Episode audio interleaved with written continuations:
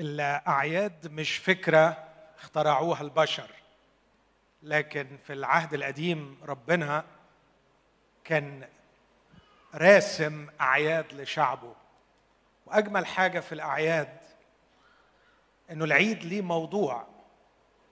وأنا أعتقد لو حبينا نختار موضوع وإحنا بنعيد بنهاية سنة واستقبال سنة فأعتقد الشيء اللي ممكن كلنا نتفق عليه هو شعورنا بالامتنان لهذا الإله الذي رعانا منذ وجودنا إلى هذا اليوم. الإله الذي حملنا طول السنة الماضية وأيضا نحتفل بثقتنا في إله سيحملنا في سنة قادمة. لكن أيضا الأعياد والاحتفالات من أجمل الأشياء فيها هو الفرحة والبهجة بالجمعة واللمة وارتباطنا كأحباء وإخوة وأصدقاء. يمكن مش دايما بنشوف بعض لكن بيبقى شيء جميل ورائع أن نبتهج برؤيتنا أحدنا للآخر. وكمان شيء أخير كان الرب يوصي في الأعياد أن تأتي الأسرة بأكملها لكي تحتفل أمام الرب. فأنا متأكد إن كلنا فرحانين بالرب. وكلنا فرحانين ببعض. مش باين على الوشوش قوي. وكمان فرحانين بعائلتنا. عشان كده بشجعكم سلم على اللي جنبك وحييه. وقول له كل سنة وانت طيب.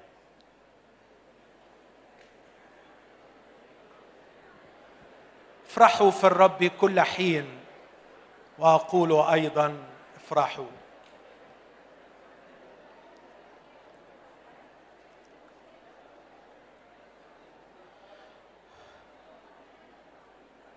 لتبتهج قلوبنا بإلهنا الذي جعل في قلبنا ثقة وفرحا وإيمانا سواء بعلاقتنا به أو بعلاقتنا أحدنا بالآخر.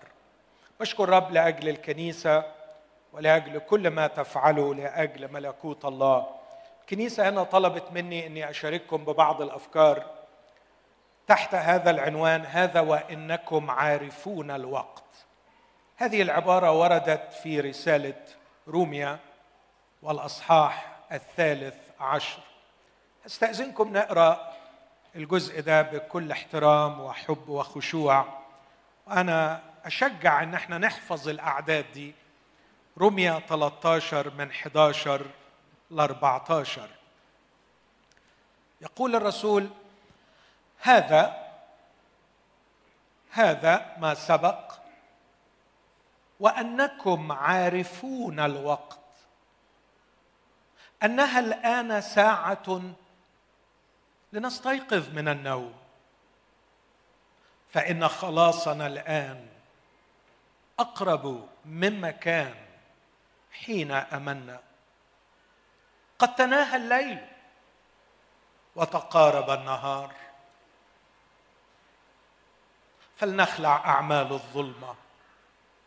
ونلبس أسلحة النور لنسلك بلياقة كما في النهار لا بالبطر والسكر لا بالمضاجع والعهر لا بالخصام والحسد بل البسوا الرب يسوع المسيح. ولا تصنعوا تدبيرا للجسد لأجل الشهوات. آمين. هذه هي كلمة الرب. تفضلوا. هذا الجزء العظيم في رسالة تعليمية لكن بولس في هذا الجزء يتكلم كلمات عملية تطبيقية للغاية. وأنا هعلق على ثلاث أفكار باختصار شديد. هذا وإنكم عارفون الوقت. أعتقد إنه لا يقصد ابدا عارفون الوقت يعني يوم كام سنة كام الساعة كام. ما يقصدش كده. لكن يمكن البعض يقول إنه الجزء ده بلغة لاهوتية eschatological eschatological يعني يتكلم عن نهاية الأيام. وفعلا في هذا الجزء إشارة إلى نهاية الأيام. فالرسول يقول بوضوح قد تناهى الليل وتقارب النهار. خلاصنا الآن أقرب مما كان حين آمنا ما هو النهار؟ نهار الأبدية. نهار الاترنتي ففترة الزمن الحاضر قبل وصولنا إلى إلى العالم الأبدي قبل وصولنا إلى الحالة الأبدية الرسول يراها ليل. والليل حتما سيعقبه نهار. فالنهار آت أيها الأحباء النهار حتما آت أيها الأحباء في أول سطور الكتاب المقدس كان مساء وكان صباح.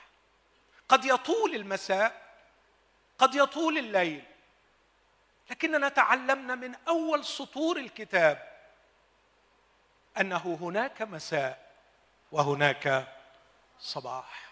وصباحنا الأكبر والأعظم هو هذا الصباح الذي لن يعقبه مساء.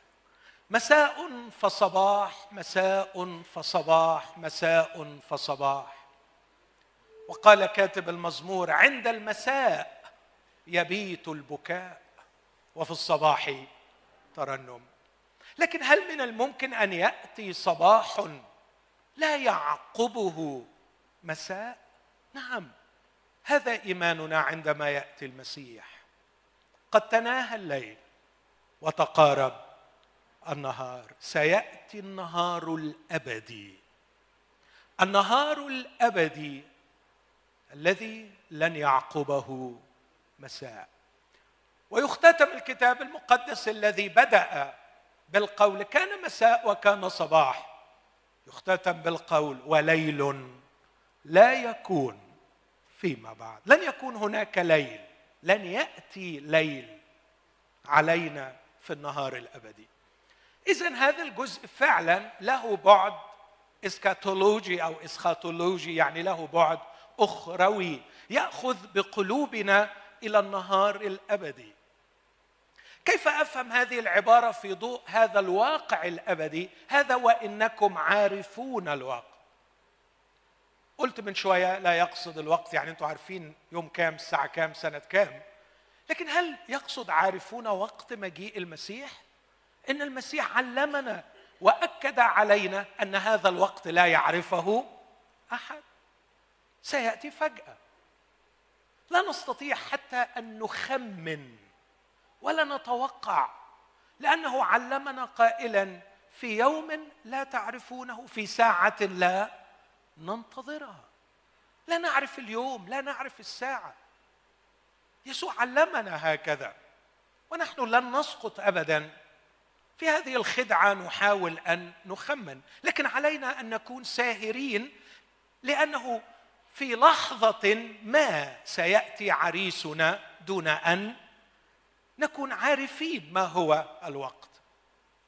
إذا ما الذي يقصده وهو يقول هذا وإنكم عارفون الوقت إننا لا نعرف وقت مجيء المسيح.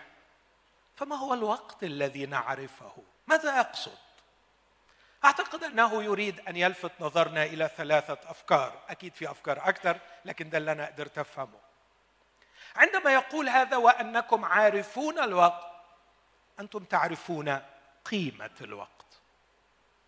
أنتم تعرفون أهمية الوقت. لكنه أيضا يريد أن يقول لنا هذا وأنكم عارفون الوقت أنتم تعرفون طبيعة هذا الوقت الذي نعيش فيه. ثم أخيرا هذا وأنكم عارفون الوقت. أي تعرفون ما هو السلوك الذي يستلزمه هذا الوقت؟ ما هو السلوك الذي يليق بهذا الوقت؟ خلوني أناقش ثلاث أفكار دول بسرعة. أن نعرف طبيعة وقيمة والسلوك اللائق بهذا الوقت. خلوني أبدأ بأننا علينا أن نعرف قيمة الوقت. إخوتي الأحباء أتذكر إنه أستاذنا في الطب النفسي الدكتور عكاشة كان عمل دراسة على النضوج في الجامعات المصرية وللأسف الشديد كانت نسبة الناضجين نص في المية. بس أتذكر إنه قال إن أهم سمة تميز الناضجين هي إجادة التعامل مع الوقت. كيف نتعامل مع الوقت؟ أنا شخصيا أستطيع أن أقرأ النضوج في حياة الإنسان عندما أراه يقدر قيمة الوقت. الوقت هو العمر هو الحياة. والكتاب يقول لنا في سفر الجامعة أصحاح ثمانية وعدد خمسة اسمعوا العبارة دي قلب الحكيم يعرف الوقت. قلب الحكيم. يعرف الوقت والحكم. عندما أعرف قيمة الوقت وطبيعة الوقت أعرف ما هو التصرف الصحيح والحكم الصحيح الذي ينبغي أن أتصرفه بخصوص هذا الوقت. مرتين في العهد الجديد مرة في أفسس خمسة ومرة في كلوسي ثلاثة يقول للمؤمنين مفتدين الوقت مفتدين الوقت. الوقت له قيمة عظيمة. لكن من الجانب الثاني خلوني أكون صريح وأمين معاكم وأقول أكثر شيء بشوف أحبائي المؤمنين بيتفننوا ويبدعوا ويبتكروا طرقا حديثة من أجله هو ليس افتداء الوقت لكن إضاعة الوقت قتل الوقت. تفريط في الوقت. وأنا الليلة عايز عايز أنا أستحث قلوبكم. أقولها بالعامية عشان أنا متأكد أستحث قلوبكم. دي كتير ما يعني عايز أتحايل عليكم. عايز أترجاكم. عايز أقول لكم الله يخليكم. بحبكم. وعشان كده نفسي انكم تخلوا بالكم من الوقت. حبوا الوقت احترموا الوقت قدروه اعتبروه عطية من الله. عطية الله هيدينا سنة. الله هيدينا أيام. الله هيدينا عمر. الله بيدينا حياة. على فكرة الحياة دي ثمينة غالية جدا. بس إحنا مش مقدرين عظمتها وقيمتها. خلوني أحكي لكم حكايتين حكاية افتراضية حكاها أديب وحكاية حقيقية حصلت فعلا. إن شاء الله ربنا يستخدمهم يخلونا من بكرة بنعمة الرب. الواحد فينا يحترم الوقت ويقدر قيمة الوقت ويعمل له برنامج لكي يستفيد أعظم استفادة من الوقت. الحكاية الأولانية حكاية حكاها واحد من أعظم المفكرين يقال أنه أعظم عقول الإنجليز في القرن العشرين جي كي تشيسترتون. تشيسترتون هو اللي ربح سي إس لويس للمسيح. فلكم أن تتخيلوا عقلية هذا الرجل اللي عرف يقنع ملحد عنيد زي سي إس لويس بالإيمان المسيحي.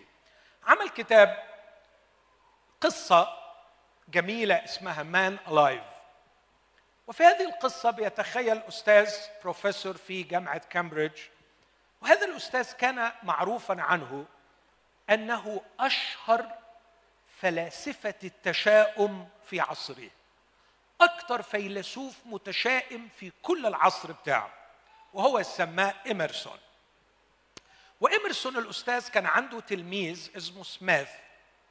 كان تلميذا عبقريا نابها. كان أنجب تلاميذ هذا الأستاذ. في يوم من الأيام طبعا الأستاذ المتشائم ده ما اتجوزش لأنه شايف إن الحياة ما تستاهلش الجواز وما تستاهلش فرح ما فيهاش حاجة تفرح. ودخل عليه وقال له الحقيقة أنا جاي أقعد معاك النهاردة لأني تعبان جدا. ولأني وجدت هذا العالم عالم عفن كرهته. وقرأت كل الحجج التي يسوقها الفلاسفة غير المتشائمين ولم أقتنع بها. لكني أتيت إليك باعتبارك أعظم مفكر متشائم. فهو اعترض وقال له مش أعظم مفكر متشائم هو ما دام مفكر لازم تبقى متشائم. أنت مجرد ما تفكر لازم تتشائم لأنه ما فيش حاجة ممكن تخليك تتبسط. قال له أنا جاي النهارده علشان يعني أقضي معك هذا اليوم وتحاول أن تقنعني بصحة موقفك. وابتدى طبعا الأستاذ دي لعبته وشغلته ومتعته إنه ينكد على اللي بيجي يقعد معاه ويسود له الدنيا ويكلمه عن تشاؤمه ونجح نجاحا شديدا في إنه يسودها في وشه للنهاية. لكن قاطعه عند ساعة متأخرة من الليل وقد بلغ الضيق مداه بسميث ولم يستطع الاستماع للمزيد ضرب الطاولة بقبضته وصرخ قائلا إذا طالما أن العالم بهذه السوداوية دعنا ندمر العالم. أجابه الأستاذ حسنا لكن دعنا نعطيه اسما سيئا أولا قبل أن ندمره. ولم يكن يلاحظ أن مزاج سميث التلميذ كان قد صار سيئا للغاية. فاستمر الأستاذ ليقول لو كان أحد لديه كلب يعاني بشدة فلو كان رحيما لأنهى حياة هذا الكلب. وبالتالي الإله كلي العلم. عليه أن يخرجنا من هذه الحياة. علينا أن عليه أن يضربنا بالموت ليريحنا. سأل التلميذ ولماذا لم يفعل؟ أجابه الأستاذ ساخرا لأنه هو نفسه قد مات. وهذا ما نحسده عليه. إن أي شخص مفكر يرى أن متع الحياة والتي تفقد مذاقها بسرعة ما هي إلا رشوة تستحضرنا إلى غرف التعذيب. فأجابه التلميذ ويبدو أنه لم يكن الأستاذ آخذا انتباهه. كان سميث في هذه اللحظات أخرج مسدسا وصوبه نحو رأس الأستاذ وقال سأساعدك وأرحمك لتخرج من الحياة أيها الرجل العجوز. لكنه قالها بصوت حنون. سأخرجك من هذه الحياة أيها الرجل العجوز. قال البروفيسور هل تعني أنك ستقتلني؟ قالها وهو يتقهقر للخلف نحو النافذة. قال له التلميذ إنني لا يمكن أن أقدم هذه الخدمة العظيمة إلا لشخص في منتهى الغلاوة على قلبي. ولأنك غالي جدا علي. وقد اقتربنا من بعض هذا اليوم في حميمية شديدة وتصادقنا بشدة. أريد أن أفعل لك هذه الخدمة. إنها لحظات يا صديقي وكل شيء سينتهي وستتمتع بالرحمة الأبدية. جرى البروفيسور مذعورا وقفز من النافذة وتعلق بجدار بحافة الجدار وانحشر بين تمثالين على حافة البناء. تطلع إليه التلميذ بعينين تفيضان بالحنان والمسدس في يده كأنه يقدم له هدية في تلك اللحظات. انبلج الفجر بدأ الشروق البهيج بدأ لون السماء يتغير من الرماد إلى الورد بدأت الأجراس تقرع والطيور تغرد. لمعت أسقف الجامعة العتيقه بالإحمرار وبدأت الشمس ترسل أشعة مجدها. لم يتحمل البروفيسور التعس أكثر من هذا أكثر من هذا وفجأة استعطفه قائلا أرجوك اخرجني من هنا لا أستطيع أن أتحمل أكثر من هذا. قال التلميذ بالحري أنا أرى أن الحافة التي أنت واقف عليها لن تتحملك كثيرا لكن قبل أن أرى رقبتك تنكسر وأنت تسقط إلى الأرض. أو أرى رأسك تنفجر وأنا أطلق الرصاص عليك دعني أتأكد من قضية ميتافيزيقية تحيرني. هل أنا فهمتك فهما صحيحا من حديثك معي الآن بأنك تريد أن تعود للحياة؟ وأنا فهمت صح. وأنت فعلا عايز ترجع للحياة؟ عايزني أسحبك من الشباك وأطلعك؟ يعني أنت مش عايز تموت؟ طب حكايه الكلب اللي كان بيتألم وصاحبه اللي بيرحمه يموته؟ وحكاية الإله اللي مش رحيم وعشان كده مش عايز يموتنا؟ أنا أريد أن أفهم هذه القضية الميتافيزيقية هل تريد حقا أن تعود للحياة؟ قال الأستاذ بتعاسة أعطيك أي شيء وارجعني للحياة. قال سميث بانتهاش لا أريد أي شيء فقط أريدك أن تغني. وأجبره على أن يغني وهو متعلق. لكن الغريب جدا بدأ البروفيسور بحشرجة يدندن أغنية موضوعها الامتنان لنعمة الوجود. الامتنان لنعمة الوجود. كان تشسترتون يعبر عن نفسه في هذه القضية. لقد عاش مكتئبا لفترة طويلة. لكن ما أخرجه من كآبته هو سماه بالإنجليزية thread of thanks. خيط رفيع من الشكر لنعمة الوجود. إخوتي أرى أننا بحماقة لم نعد ننبهر ونمتن لأننا موجودين في الأرض. أن نكون أحياء موجودين في الأرض. هذه نعمة. وعندما نفقد الامتنان لنعمة الوجود لا يبقى لنا إلا الاكتئاب والفشل وإضاعة الوقت. أصلي أن يعطينا الرب هذا الامتنان. بدأ البروفيسور يدندن بحشرجة أغنية أغنية امتنان لنعمة الوجود. أطلق سميث رصاصتين من فوق رأسه في الهواء ثم أصعده. وهنا صرخ في وجه أستاذه قائلا هل تفهم؟ هل تفهم؟ لقد كان يتحتم علي أن أفعل ما فعلت. كان علي أن أبرهن شيئا واحدا. إما أنك مخطئ في تشاؤمك أو أنه علي أن أقتل نفسي.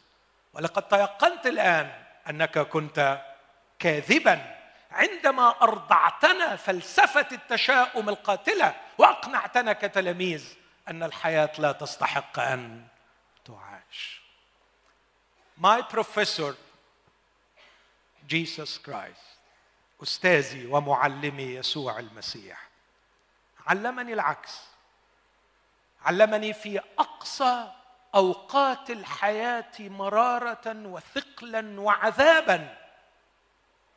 كان يصلي يا أبتاه إن شئت أن تعبر عني هذه الكاس لم تكن حياة يسوع سهلة. لم يكن يسوع يعيش حياة على الأرض مفروشة بالورود. كان يسوع رجل أوجاع ومختبر الحزن لكنه أحب الحياة. وعاش الحياة وصنع خيرا في الحياة قاس كل أنواع المعاناة في الحياة لكنه لم يهدر يوما واحدا ولم يكره الحياة. وعلينا كتلاميذ يسوع أن نحب الحياة وأن نمتن لنعمة الحياة وأن نبحث عن شيء واحد فيها. يا أبي ما هي مشيئتك من جهتي في هذه الحياة؟ كيف يا أبي أقول أصنع خيرا كما فعل معلمي وسيدي؟ ما هي طرقك؟ ما هي أفكارك؟ ما هي الأعمال الصالحة التي سبقت وأعددتها لي؟ ما هي دعوتك لحياتي؟ إني أريد أن أسعى لعلي أدرك الذي لأجله أدركني المسيح يسوع. إنك لم تخلقني عبثا ولم تتركني في الأرض سدى وأنت كلفتني بمهمة أتممها في هذه الحياة. فمهما كانت المعاناة أحب الحياة. رسول بطرس يكتب لمؤمنين متألمين. أكثر ناس متألمين هم رسالة بطرس الرسول الأولى. 16 مرة يتكرر فيها كلمة ألم. كلمهم عن البلوى المحرقة. بس تعرفوا هم عايشين في بلوى محرقة؟ بطرس بيقول لهم من أراد أن يحب الحياة ويرى أياما صالحة فليكفف لسانه عن الشر وشفتيه عن التكلم بالمكر ليطلب السلام ويجد في أثره لأن عينا الرب على خائفيه واذنه إلى طلبتهم أما وجه الرب فضد فاعل الشر. الرب يريدنا أن نحب الحياة وأن نمتن له بسبب نعمة الحياة. تنتهي القصة هذه النهاية. يقول التلميذ لأستاذه هل تعلم كيف ينظر الشاب الصغير لشخص ذو عقل جبار نظيرك ويراه بطله الأوحد؟ هكذا أنت بالنسبة لي. لذا كان علي أن أبرهن. إما أنك لا تقصد ما تقول أو أن أذهب وأغرق نفسي في النهر. دعني أقول لك اسمعوا الكلمات دي. إن الشيء الذي رأيته يبرق في عينيك. عندما كنت معلقا في الهواء على حافة الهاوية لم تكن مجرد لم يكن مجرد بريق إرادة الحياة بل رأيت في عينيك رغبة في الاستمتاع بالحياة. إنها لم تكن مجرد إرادة الحياة لكن في أعماقك رغبة أن تستمتع بالحياة.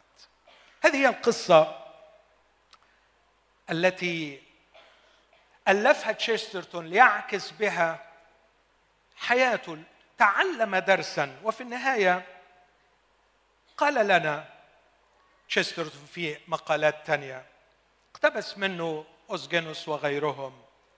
تكلم عن شيء اسمه الترجمة اللي أقدر أسميها إشارات ما لا ورائية. Transcendent signals أو signals of transcendence.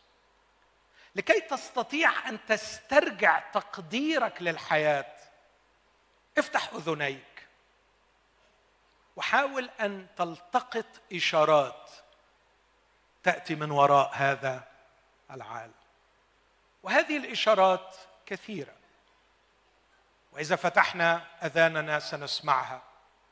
إذا اعملنا عقولنا سنلتقطها.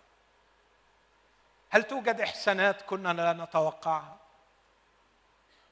هل حدثت مآسي من حولنا نجونا منها؟ هل تضرعنا إلى الرب في شيء واستجاب لنا؟ هل رأينا مآسي كان من الممكن أن تدمر حياتنا؟ هل لديك أي إشارة؟ فتحت أذناك وانفتح عقلك والتقطتها. هل يوجد إحسان حدث في حياتك؟ بلاش حدث. هل يوجد إحسان أنت تقيم فيه لا تستحقه؟ هل تحدث في أشياء في حياتك أشياء لا يمكن تفسيرها بأنها صدفة أو أمور طبيعية؟ هناك إشارات كثيرة. إذا فكرنا فيها نسترجع قيمة الحياة. اوسجانوس يقول على الأقل اترك عقلك يسأل كل أنواع الأسئلة. التي يطرحها عليك العقل وابحث عن أجوبة ستجد قيمة لهذه الحياة. لكن أقول القصة الثانية ودي قصة حقيقية. وأنا هنقل لكم بعض السطور مما كتبها دوستويفسكي الكاتب الروسي العملاق. ما أعتقدش إن في حد فينا ما سمعش عن هذا الاسم العملاق دوستويفسكي. الرجل الذي ألف وكتب.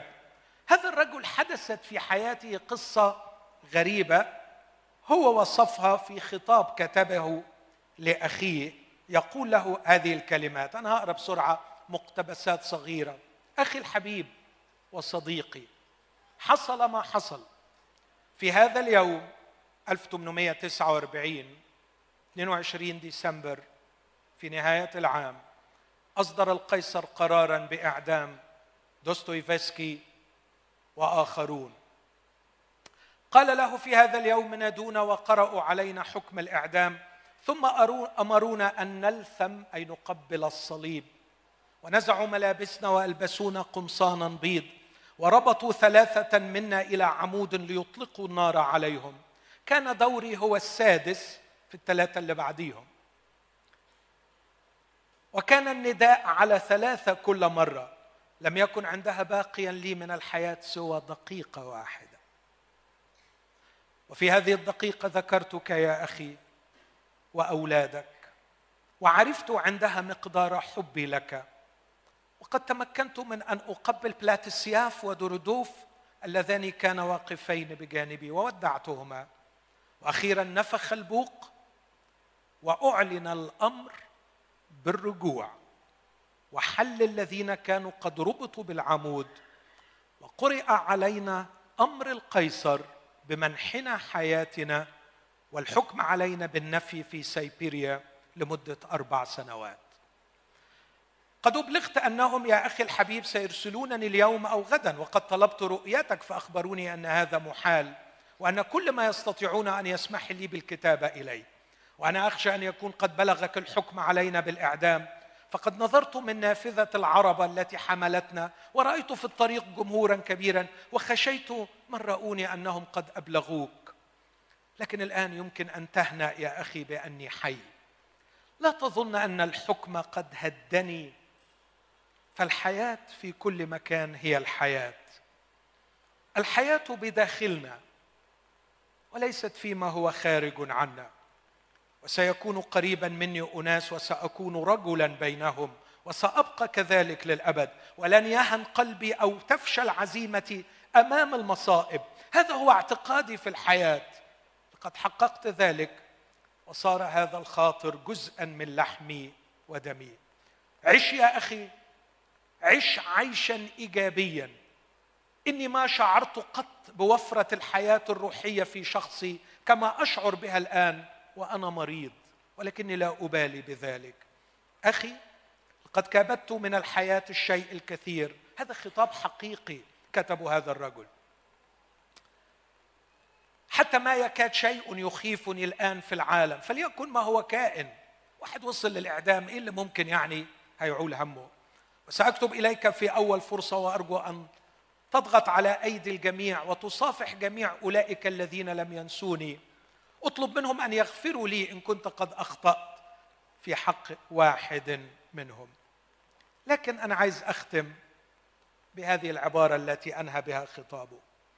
عندما ألتفت إلى الماضي وأتذكر مقدار الوقت الذي ضاع عبثا وكم منه ضاع في الأوهام والكسل والجهل بالعيش. اسمحوا لي أكرر العبارة دي. عندما أتذكر مقدار الوقت الذي ضاع عبثا وكم منه ضاع في الأوهام والكسل والجهل بالعيش وكيف أني لم أقدر الوقت حق قدره؟ كيف جنيت على نفسي على قلبي وعلى ذهني؟ أحس يا أخي أن قلبي ينزف دما. أجل إن الحياة عطية وهي سعادة وكان من الممكن أن نجعل من كل دقيقة منها عصرا طويلا من السعادة. أجل يا أخي إن الحياة عطية وهي سعادة. ونحن قادرين أن نجعل من كل لحظة منها كل دقيقة عصرا من السعادة.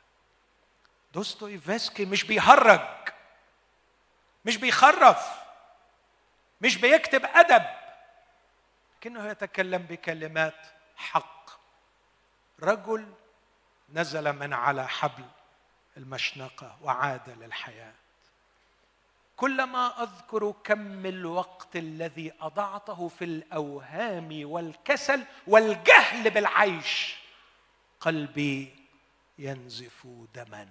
إن الحياة عطية والحياة سعادة وإننا قادرين أن نجعل كل دقيقة منها عصرا طويلا من السعادة. آه يا أحبائي عندما تتاح لي الفرصة أن أخدم الله. عندما ألمس إنسانا بائسا عندما أستمع لشخص كئيب عندما أحاول أن أساعد بنصيحة من الكتاب المقدس شابا ضلت به سبل الحياة. أعود إلى بيتي مبتهجا شاكرا الله على نعمة الحياة. واثقا أن هذه الحياة التي أعيشها الآن هي جزء لا يتجزأ من اختراق الابدي للزمن. هوضح ده بعد شوي. أنتقل للنقطة الثانية. هذه قيمة الوقت. هذه إلى حد ما أتمنى إني أكون وضحت قيمة الوقت. هذا وأنكم عارفون قيمة الوقت. لكن طبيعة الوقت. من المهم جدا أن نعرف طبيعة الوقت الذي نعيشه. المسيح عاتب الفريسيين ووبخهم لأنهم لا يميزون علامات الأزمنة. وقال لهم يا مرائين تعرفون أن تميزوا وجه السماء لكن لا تعرفون أن تميزوا علامات هذا الزمن. علينا ان نعرف طبيعة الأيام؟ وأنا أشجعكم يا إخوتي أن نعرف طبيعة الأيام. أكيد كل الأيام تتشابه في أشياء معينة لكن لكل فترة من فترات الحياة طابع معين والذكي الحكيم هو الذي يعرفه. علينا أن نعرف طابع الوقت الذي نعيش فيه. إيه طابع الوقت الذي نعيش فيه؟ مش عارف أقول إيه ولا إيه وما أقولش إيه وما أقولش إيه. لكن خلوني ألتقط بعض الملامح. مستندا على نصين واحد في كلوسي وواحد في أفسس. في رسالة كلوسي لما أتكلم عن مفتدين الوقت ربطها بحاجة غريبة قوي أتمنى إنكم تاخدوا بالكم منها. في كلوسي ثلاثة ربط افتداء الوقت بهذه العبارات. يقول أنا قلت ثلاثة عفوا أصحاح أربعة. يقول في أصحاح أربعة عدد خمسة. اسمعوا يا أحبائي. اسلكوا بحكمة من جهة الذين هم من خارج. أقول تاني. اسلكوا بحكمة من جهة الذين هم من من خارج. مفتدين الوقت. مفتدين الوقت. ليكن كلامكم كل حين بنعمة مصلحا بملح. اسمع اللي جاية دي. لتعلموا كيف يجب أن تجاوبوا كل واحد؟ والنص بيطلع؟ ما بيطلعش للأسف.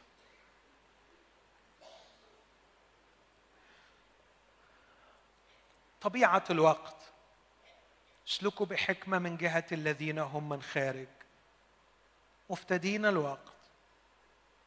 تعلموا كيف يجب أن تجاوبوا كل واحد. صعب أشرح الكلام ده. صح؟ صعب أشرحه مش كده؟ طبعا عارفين ليه صعب أشرحه. عشان هو مشروح يعني. عشان هو مفهوم. لكن خلوني أقول عبارة في كل يوم أرى من حولنا أناس يتضورون جوعا. ألسنتهم يبست من العطش. يشتقون إلى قطرات ماء من الحق. الذي علم عنه المسيح من آمن بي كما قال الكتاب تجري من بطنه أنهار ماء حي. إخوتي الأحباء طبيعة الوقت الناس من حولنا في عطش لكلمة الحق. الناس من حولنا في عطش لمخلص. كتبت منذ أيام هذه العبارة. لقد نجحنا كبشر في أن نواجه المرض بالأدوية وأن نواجه البعد بالطائرة وأن نواجه الغياب بالتليفون وأن نواجه الشعور بالذنب بالدين وأن نواجه الخزي بالرياء. لقد كان لدينا اختراع وحيلة لمواجهة كل شيء. لكن في أمرين مش لاقيين لهم لا اختراع ولا حيلة. شر قلوبنا والموت. لكن الخبر العظيم ها أنا أبشركم بفرح عظيم. يقول لجميع الشعب ولد لكم مخلص. مخلص من الشر ومخلص من الموت. طبيعة الأيام العطش من حولنا. لكن طبيعة الأيام أيضا الشر محيط بنا. ولما أقول الشر بكل أشكاله وأنواعه لا أنا قلت محيط بنا كلمة مش دقيقة. الشر عند أطراف أصابعنا. الشر قريب جدا منا. علشان كده افتدوا الوقت. افتدوا الوقت. وهنا أروح لأفسس. لا تكونوا أغبياء. بل فاهمين ما هي مشيئة الرب مفتدين الوقت لأن الأيام شريرة. في كلوسي بيقول لي اعرف طبيعة الوقت وأهميته إنه الأيام اللي إحنا فيها الناس حوالينا محتاجة إجابة. وفي أفسس بيقول لي إن الأيام شريرة. خلي بالك طبيعة الأيام مش سهلة.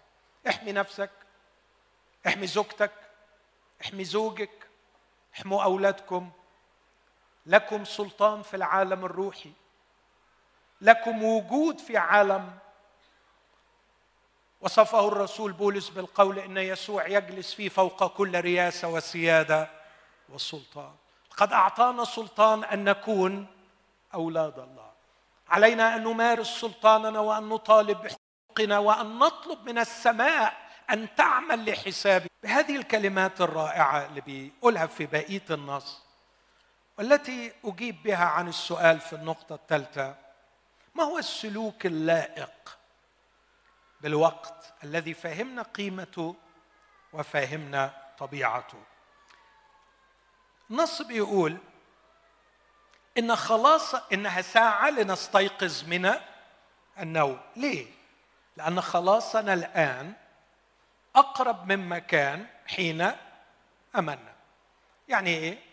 الخلاص في مرحلته النهائية سيرتنا هي في السماوات التي منها ننتظر مخلصا الذي سيغير شكل جسد تواضعنا ليكون على صورة جسد مجدي. يعني كل يوم بيعدي علينا بيقربنا للأبدية.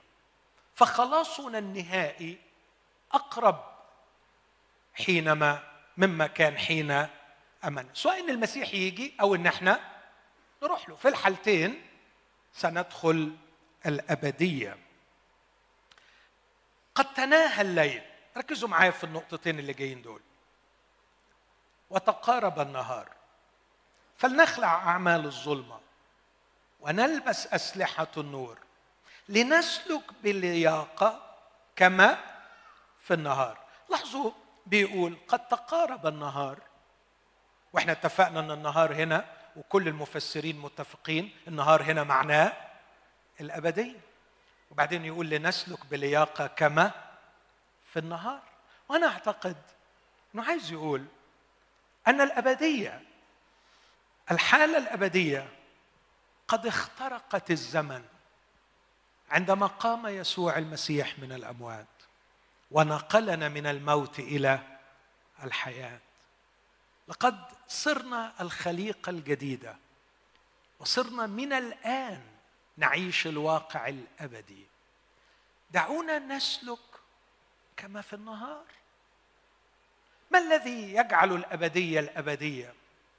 وجودنا في محضر الله وجودنا في حضرة الابدي عايز أقول لك إحنا خطينا من دلوقتي ودخلنا إلى حضرة الابدي فلنسلك بلياقة كما في النهار. يعني حاول إنك تعيش حاضرك في نور الأبدية وكأنك بالضبط أمام الله في السماء. حاول دايما تتخيل مش إنه إحنا في الأرض وربنا بعيد في السماء آه بس هو على فكرة نظره كويس قوي وبيقدر يشوفنا. بلاش الفكرة الساذجة دي. لكن حاول تتخيل إنك عديت السور عبرت من الزمن إلى الأبدي. نحن في الأبدي من الآن. الحياة الأبدية الخلاص اسمه الخلاص الأبدي. المجد الذي نلناه اسمه مجد أبدي. الملكوت اللي بقينا فيه اسمه ملكوت أبدي. نحن أمام الله. اللي هيحصل تغيير فيزيائي في الأجساد لكن لن يحدث تغيير روحي بمجيء المسيح. لن يحدث تغيير روحي بوصولنا نحن له. التغيير الذي نتوقعه تغيير فيزيائي فيزيكال لكن مش تغيير روحي لأن التغيير الروحي المفروض حصل. وعندي خبر مش حلو إنه بعد الموت مفيش أي تغيير روحي. الوضع اللي هتموت عليه هتفضل عليه.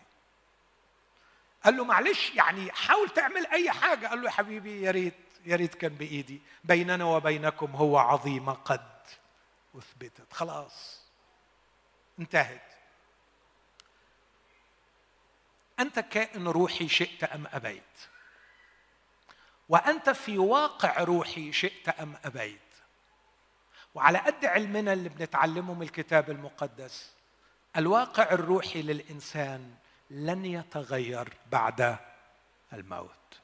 إذا انتقلت إلى النور الآن ستبقى في النور إلى الأبد. وإذا بقيت في الظلمة وباغتك الموت وقد يبغتك في أي لحظة أو أتى المسيح وقد يأتي في أي لحظة من هم في النور؟ سيبقوا في النور. ومن هم في الظلمة. سيبقوا في الظلمة. سيقرعوا الباب ويقول يا سيد يا سيد افتح لنا. لكن حينئذ يصرح لهم إني لا أعرفكم. إذا أدركنا هذا علينا أن نسلك لا بالبطر والسكر. خلوني أقراها زي ما جات في كتاب الحياة يمكن ترجمة فان دايك. صعبة شوية هنا. لكن يقول فلنطرح أعمال الظلام ونلبس سلاح النور وكما في النهار لنسلك سلوكا لائقا لا في العربدة والسكر لا في الفحشاء والإباحية لا في النزاع والحسد. العربدة السكر الفحشاء الإباحية نزاع والحسد. إنما البسوا الرب يسوع المسيح ولا تنشغلوا بالتدبير لجسدكم لإشباع شهواته. اهتموا بالجسد لكن مش علشان تشبعوا شهواته. ما تتخصموش. لا نزاع ولا حسد. كبروا قلبكم. اسمحوا قولوا كبروا عقلكم. مفيش حاجة تستاهل لا نزاع ولا حسد في ضوء الأبدية ترخص الأشياء. مفيش حاجة تستاهل إنك تنازع وتحسد. في ضوء الأبدية الأسعار بتتغير. والمواقف بيتم تثمينها بشكل مختلف. بس أسلحة النور. وكم هو جميل أن يقول أعمال الظلمة بس ما بيقولش أعمال النور لكن بيقول أسلحة النور. استأذنكم نقف مع بعض. وإحنا بنصلي مع بعض. وبنفكر في الفكرة دي. فلنخلع قول معايا العبارات دي. فلنخلع أعمال الظلمة. ونلبس أسلحة النور.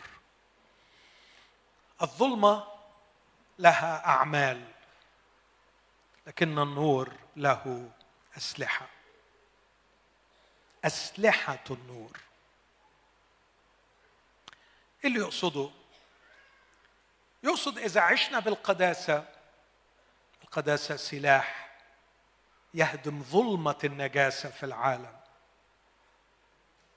إذا عشنا بالطهارة إذا عشنا بالجمال الحقيقي إذا عشنا بالصدق إذا تكلمنا بالحق إذا خفنا من الرشوة إذا خفنا في أن نختلس ما لا يحل لنا. كل فعل نور هو سلاح يهدم ظلمة هذا العالم. كن شريكا في هدم الظلمة. أمين؟ خلي 2020 تشهد ليك صولات وجولات في إنك هتحارب. مش حروب دون كيشوتية حروب وهمية حروب نزعق ونصرخ فيها بالكلام ونعلي الصوت وانتهينا. لا حروب حقيقية. إيه الحروب الحقيقية؟ هنهد الضلمة. نهد الضلمة إزاي؟ نشخط فيها ها؟ نصرخ. لا لا لا. نصلي ونقول له يا رب هد الضلمة. يقول عجبي. طب وأنا بعدكم تنوروا عشان في الآخر أنا اللي اعملها ما أنا لو هعملها ما كنتش سبتكم في العالم. أنتم نور العالم. هسأل السؤال مرة تاني. نهد الضلمة إزاي؟ إن نعيش نور. أمين؟ دعوا النور يبرق من عيوننا وينطق به على ألسنتنا. ويرى في أخلاقنا وفي معاملاتنا. لنعيش فعلا في النهار كما في النور. يلا بينا نودع الكسل. يلا بينا نضع الخطط لنفتدي الوقت. يلا بينا نقدر قيمة الحياة ونعرف طبيعة الأيام ونسلك كما يليق بأولاد النور.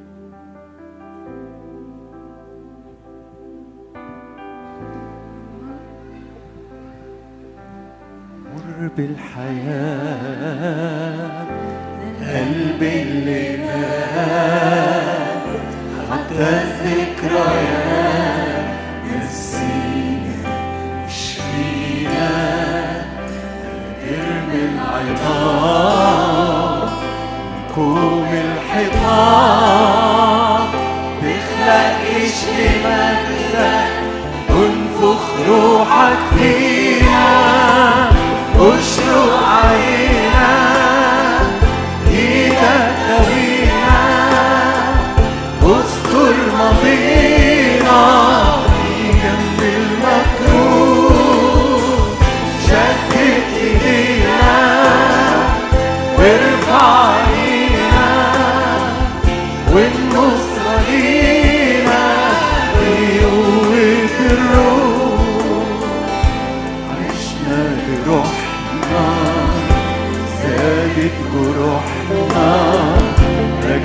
راجعين لك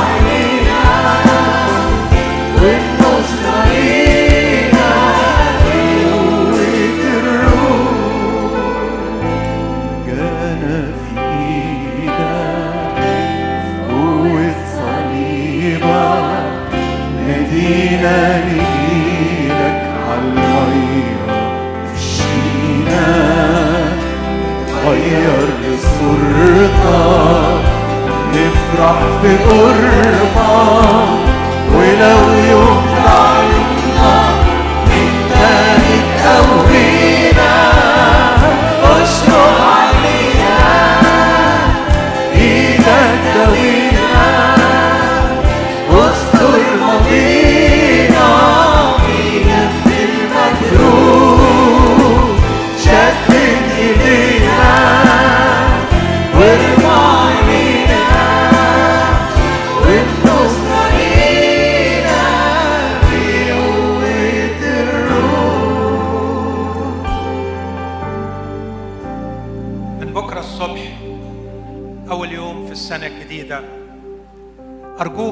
تاخدش العين اللي لسه بتشوف for granted ما تاخدش الكلية اللي لسه شغالة ببساطة. ما تاخدش رجلك اللي بتمشي وعقلك اللي بيفكر وقلبك اللي بينبض. ما تاخدش الأمور دي ببساطة.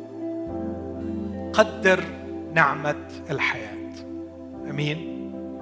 عايزين كل يوم الصبح أستقبل نعمة الحياة بشكر. مهما كانت الظروف اللي انت فيها درب نفسك. أول ما تفتح عينك الصبح ليكن على وجهك ابتسامة. بسبب نعمة الحياة. أمين؟ أمين بجد؟ أمين؟ بلاش الموبايل. حاول تبعده عنك علشان ما يكونش أول حاجة تبص فيها الصبح. بلاش أوف. الصبح أوف. بلاش أوف الصبح دي خالص. خلي أول حاجة الصبح ابتسامة على الوجه. أشكرك. أستقبل منك نعمة الحياة بامتنان. وصلوة تاني ربع دقيقة. اديني حكمة. ما اهدرهاش اديني حكمة. استعملها صح. لو عايز تزود بقى عايز أعيش لك. عايز أفرح بيك. عايز أعرفك. عايز أحبك أكتر. عايز أطرد الظلمة من بلدي وأرضي وشعبي. عايز أحمي عيلتي استثمر الحياة. عايز أسلك في نور الحياة. أمين؟ يعني وعد؟ طيب لو في أزواج هنا أرجوك اشهدي على زوجك واشهد على مراتك إذا كانوا هيعملوا كده بكرة ولا لأ. ويا ريت تعاتبوا لو ما عملش كده. وفكروا إنه أول حاجة تشوفها على وشه الصبح هي ابتسامة من أجل نعمة الحياة وعلى فكرة لو ما تلزمكش ناخدها. هقول تاني يظهر ما فهمتوش النكتة. أنا دي نكتة المفروض. لو نعمة الحياة ما تلزمكش نسحبها. إيه رأيك؟ نعمل زي الراجل ده؟ نقول له على فكرة في واحد هنا انت مديله نعمة حياة بس هي ما تلزموش على فكرة انت مديها له غلط. ينفع الكلام ده؟ لا. ابتسم لأن الله يعطيك نعمة الحياة. وعيشها لي كما في النهار. وآخر حاجة أقولها لو بي- بينا حد لسه مشوش مش عارف إذا كان قبل المسيح مخلص أم لا. أرجوك. أنا بحب يوم رأس السنة لأنه أنا سلمت حياتي للمسيح في يوم رأس السنة. كنتش في احتفال كنت في بيتنا لوحدينا. صرخت لربنا وربنا بدأ معايا رحلة شفاء وتغيير. يمكن ربنا يخليك أنت تاني واحد تقبل المسيح مخلص في ليلة رأس السنة. جدتي قالت لي تعالى معايا الكنيسة قلت لها ما بحبش أروح الكنايس جم أصحابي قالوا لي تعالى روح معانا حفلة. قلت لهم مش طايقكم ولا طايق الحفلات زهقت. وقعدت في البيت كئيب. أقول أنا لا نافع هنا ولا نافع هنا. ولا عارف أستمتع بدي ولا عارف أستمتع بدي. ويوميها صليت. صلوة بسيطة. مليانة بالجهل. قلت له لو أنت موجود هدي لك حياتي ست شهور. إذا عرفت تعمل منها معنى هكمل معاك. وإذا ما عرفتش تعمل لي معنى هنتحر. لكن واضح إنه عرف وخلص. وكل يوم بيخلصني أكتر وبيشفيني أكتر. أنا بدعوك الليلة إنك تسلم حياتك للرب يسوع. وإحنا مغمضين عينينا. ثق إن الرب يسوع موجود بيننا الآن. مسيح حي أسمع أمين. مسيح حي وقائم بيننا الآن وهو يأمر جميع الناس في كل مكان أن يتوبوا متغاضيا عن أزمنة الجهل وهو يدعوك قائلا تعالوا إلي يا جميع المتعبين والثقيل الأحمال وأنا اريحكم عطش أحد فليقبل إلي وي- يسوع يدعوك يسوع يدعوك تعال إليه. صلي الصلوة البسيطة دي في قلبك. رب الحبيب يسوع أؤمن أنك مخلص وأنا أحتاج إلى خلاصك. خلصني. لو طويله عليك قل له اللهم ارحمني أنا الخاطئ. اغفر خطيئتي يا رب. اقبلني. انقلني من الظلمة للنور. أعطني حياة.